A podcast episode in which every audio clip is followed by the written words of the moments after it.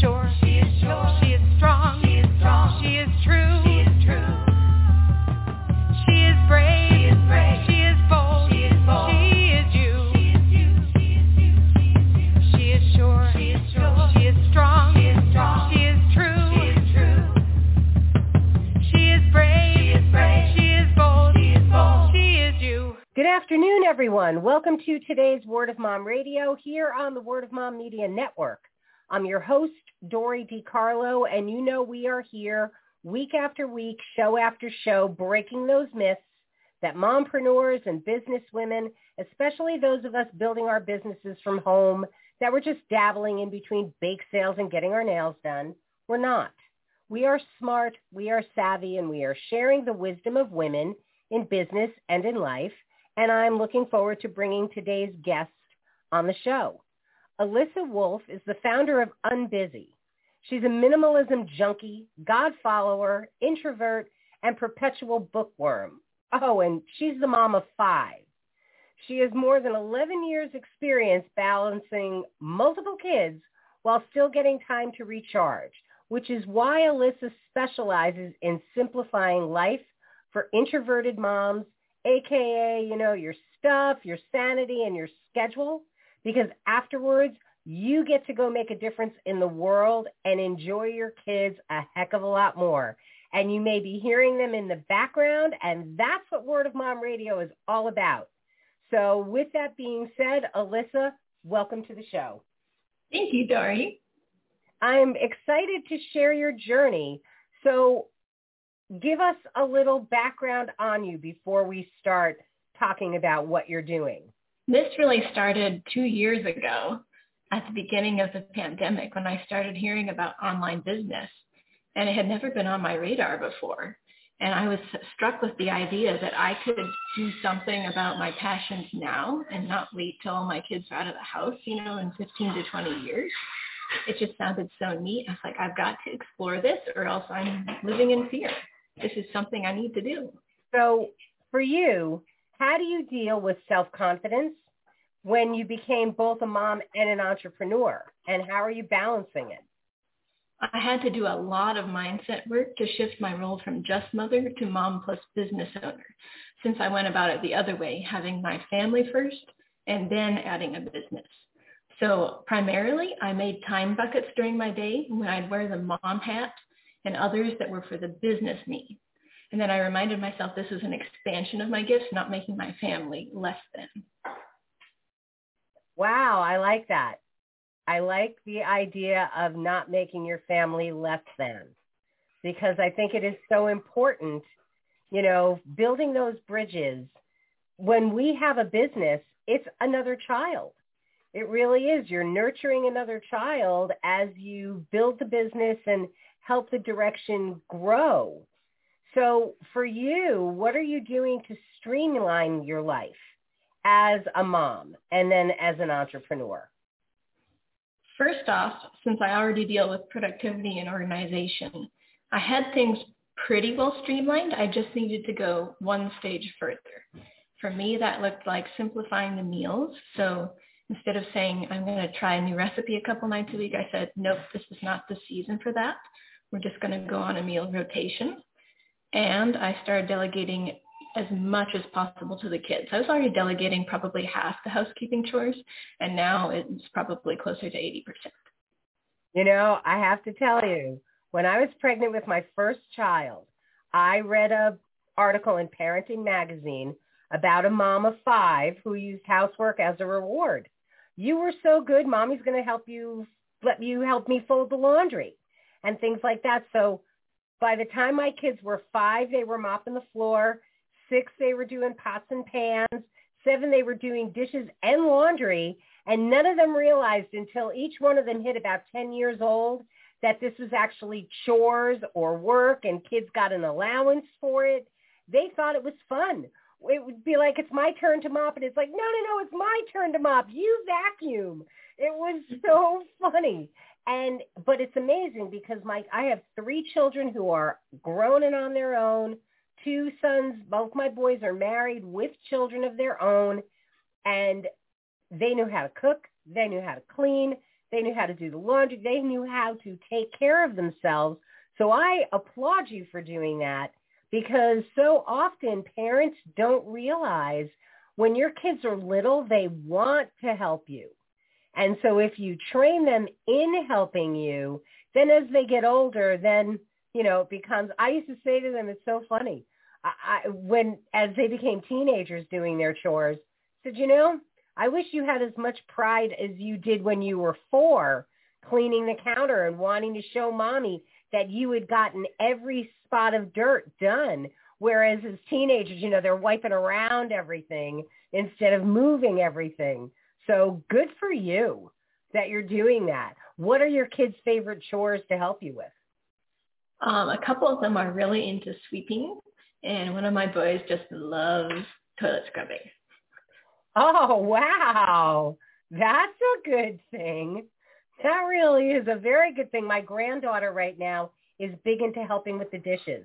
And she's a year and a half and mommy puts her right in the sink and then she's got the bucket and she's washing and washing and washing. I'm like, hey, you're washing her while she's washing the dishes. It works both ways. So for you, what practical steps do you take to make it to the end of the day with your sanity intact as a mom?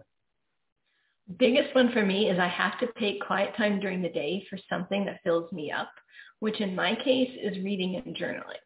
And being an introvert with five kids, I can't just do a 30 or 40 minute stretch. I need, you know, two to three hours.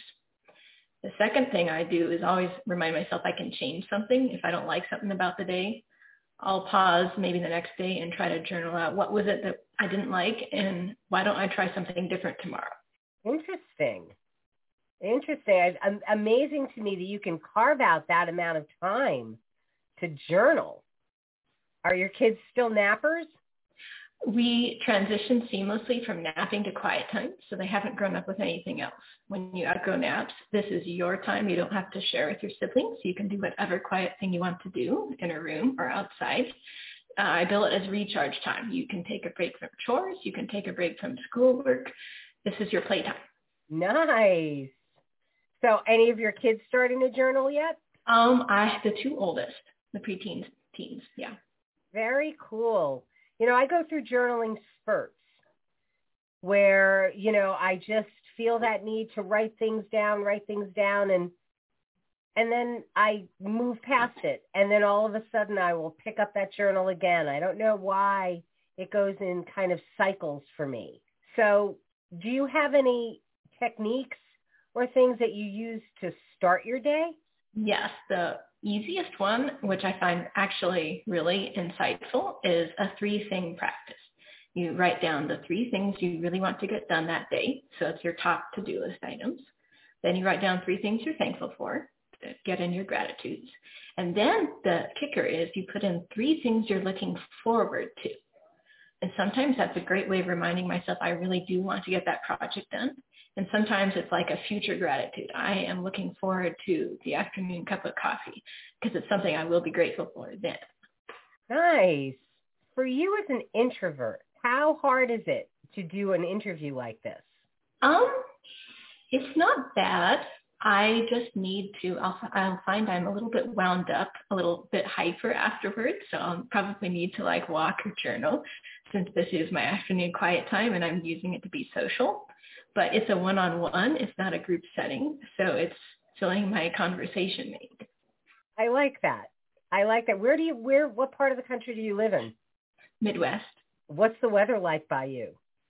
Today it is really warm and sunny and it's going to drop 20 degrees tomorrow.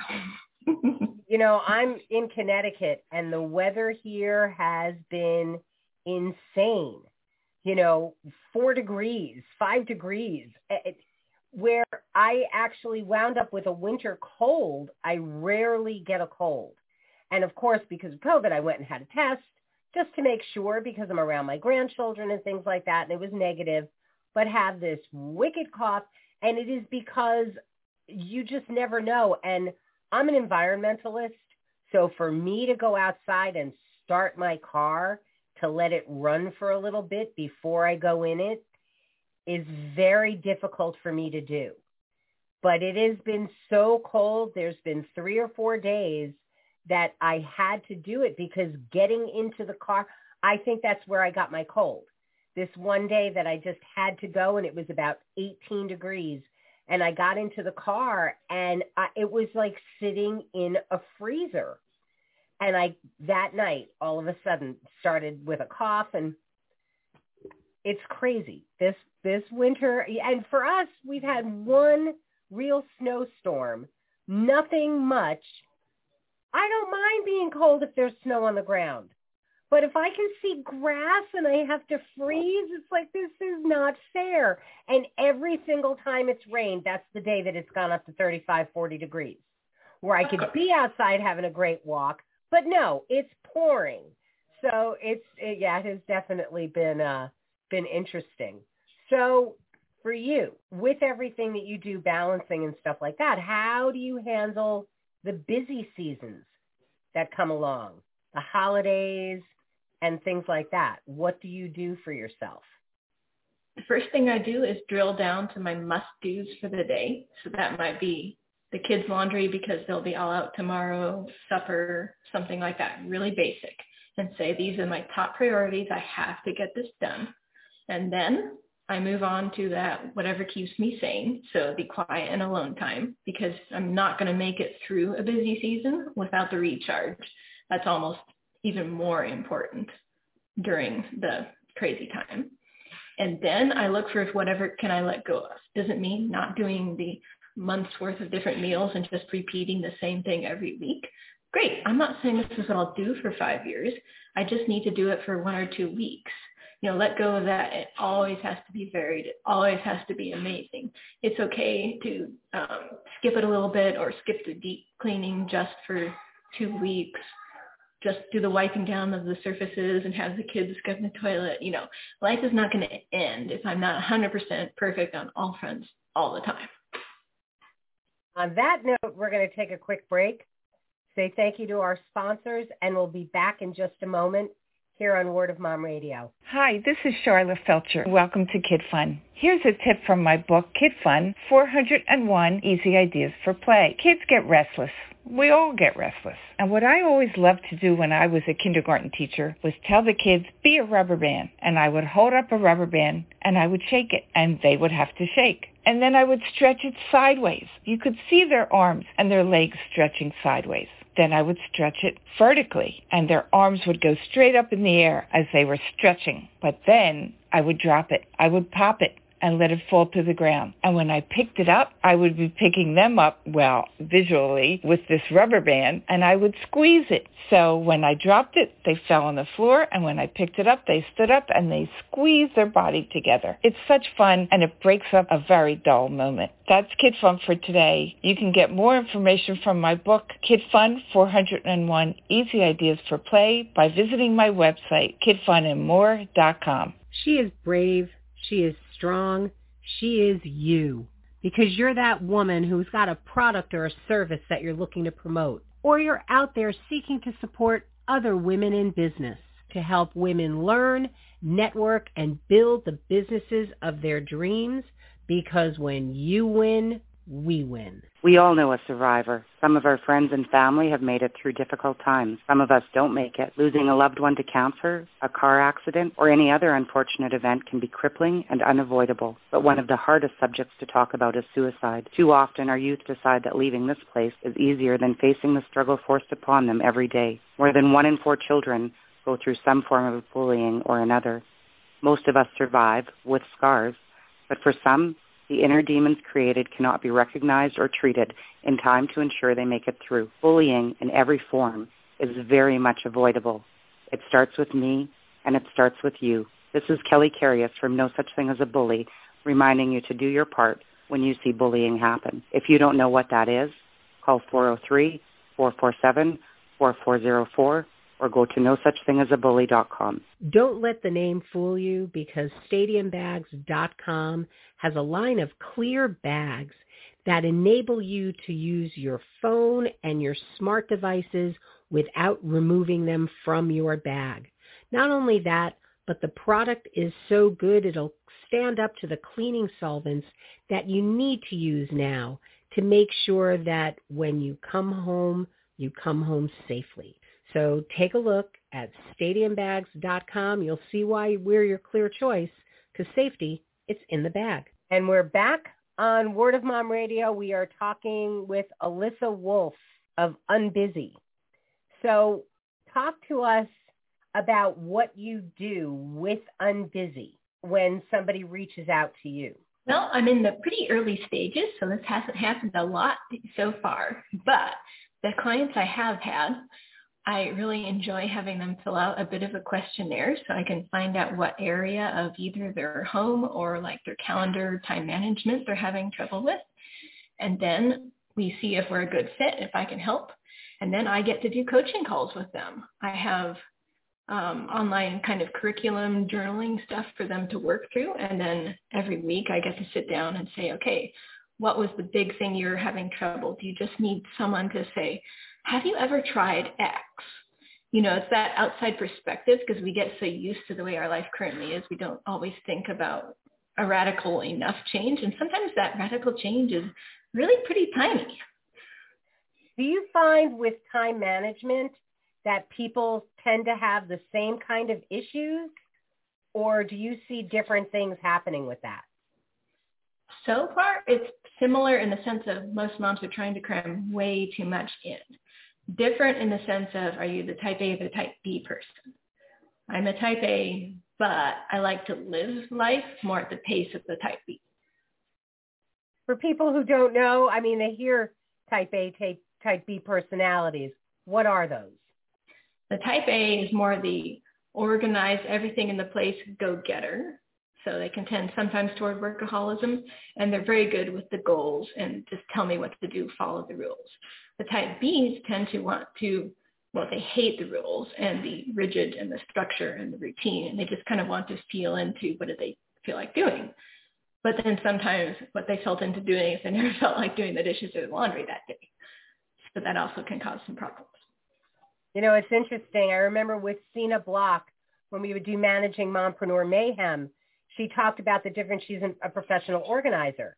And I am an everything away person. I have everything that I need at my fingertips during the day. And when I am done, this goes here, that goes there. Everything goes away. When my kids were younger in my home office, their computer for the family was in my office as well. And they had their own bookshelf with all of their things that they needed for school. And I used to tell them all the time, if you take something of mine, just make sure you put it back where you got it from. And I remember one time going to get my stapler and I just, you know, reached up to grab it and it wasn't there because one of them had used it. It took me about 15 minutes to find where they put it. And when I got back, they came home from school. I said, I am not asking who. I am not pointing fingers. But what I am saying is this stapler belongs right there if you are going to use my things, please respect where they go because it took me 15 minutes to find this and I actually needed it. I needed to get this done and stapled and put away. And, and so I am definitely, but I, it's funny because like I have friends who everything has to be exactly in the same, you know, they do. So I'm not that rigid in that sense but I like knowing where everything is. You know, it, it just makes my day go easier. In insofar as if you you know how that is. If you now have to stop to find something, even with my grandkids, you know, a, a third of my house are their toys. This basket or these toys, they know in their little kitchen, this is where all of these things go. And I flick the lights and sing the cleanup song my grandkids are a year and a half and three and a half years old. They'll put their things away. They know how to put some things, you know, their things away. I don't care if they put it in the wrong baskets. There's no right or wrong. These are the baskets. I tend to kind of separate things, but if they throw it all in one, doesn't matter to me. They're cleaning up. And that's what's important, you know? So for what does personality theory, we were talking about a and B have to do with goal setting and keeping. And how have you used it? For this, I'm indebted to Gretchen Rubin, who discovered the four tendencies. So those ones are questioner, obliger, rebel, and upholder. And if you haven't read the book, I'll give you a quick run through of those ones. Please. So the questioners are the people who say, okay, doctor said to do this. Well, who says they've got the right answer? Their automatic response is more they reject authority, but I'm going to research and find out about it myself because I trust my own smarts. So if they decide to do something, they're going to do it. They just don't always accept the outward standards and goals. The obliger is the person who says, oh, sure, we should go running and do this. That'd be a great idea. But if they don't have the other person, the accountability partner, they won't get off the couch and do it for themselves. They'll do it so they don't disappoint the other person. But most of their life is filled with, you know, the dishes. Well, that's for the family. Well, the job, that's for the boss.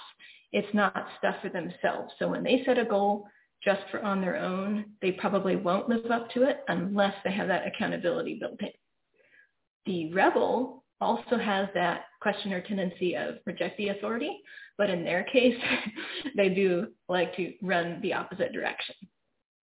So whatever is common, whatever is typical, whatever is the norm, run far away from it. That's their idea. And the upholder is usually what most goal setting advice that's the personality is directed towards. Unfortunately, that's, I think, the smallest personality type Gretchen says. It's the person who has no trouble setting goals, loves to do them, doesn't need external accountability. In short, they're just kind of a goal setting machine. They decide to do it and they do it. So how have you used this in Unbusy Your Life? So convenient for me, I'm an upholder. So I just sit around setting the goals for what I need to get done in the business, and then I'm following through with them. So I will admit that I have it very easy in that regard. I enjoy goals. I enjoy the New Year's reflection. I enjoy some of the weekly um, chore setting out process. It's more fun maybe doing the three month or a quarterly, okay, what all needs to happen in the business this month, and then laying that out week by week and day by day. I don't know. I just really think that stuff is fun. So I feel I have the easy end of the stick in that regard. You do, because very often I I have, have my coaching certifications, and I remember somebody asking me once, you know, are you good at holding me accountable? Like I'm a mom. Of course I'm good at holding you accountable. If this is what you we map out and this is what you say you're going to do, I, I'm going to expect you to do it. And if you don't, yes, I'm going to hold you accountable. It's my nature. It really is. So as we're wrapping up, Alyssa, what do you want to leave our listeners with? I'd like to remind our listeners that if there's something bugging you about your life, just sit down and brainstorm three different ways you could try to change it. Instead of sitting there saying, this is uh, my lot in life and I don't like what my kids are doing and my husband isn't helping out and this is just really hard right now. Why not take the power that you already have and say, what can I do about this? What can I change? Even if it's not the whole ginormous sea change you want to see happen, there will be something you can shift that will move you closer to your ideal. Just find one thing that would make your day go better or your week go better and start moving in that direction. How can people reach out to you and get a chance to work with you? I'm at yourunbusylife.com and there's a new podcast episode every Tuesday. And on the site, there's, you know, contact info to apply for the coaching services and things like that. We will have links to everything from Alyssa on our Blog Talk Radio page and also at wordofmomradio.com. So Alyssa, thank you so much for taking time out of your very busy life to be on busy with us right now. We really appreciate it. You're welcome, Dory. Thanks again. And for all of you tuning in, thank you so much for spending time with us. We are going to close out with our fabulous theme song from Smith Sisters and the Sunday Drivers. So till next time, this is Dory DiCarlo saying go out and create a marvelous you. Bye for now. She She is sure.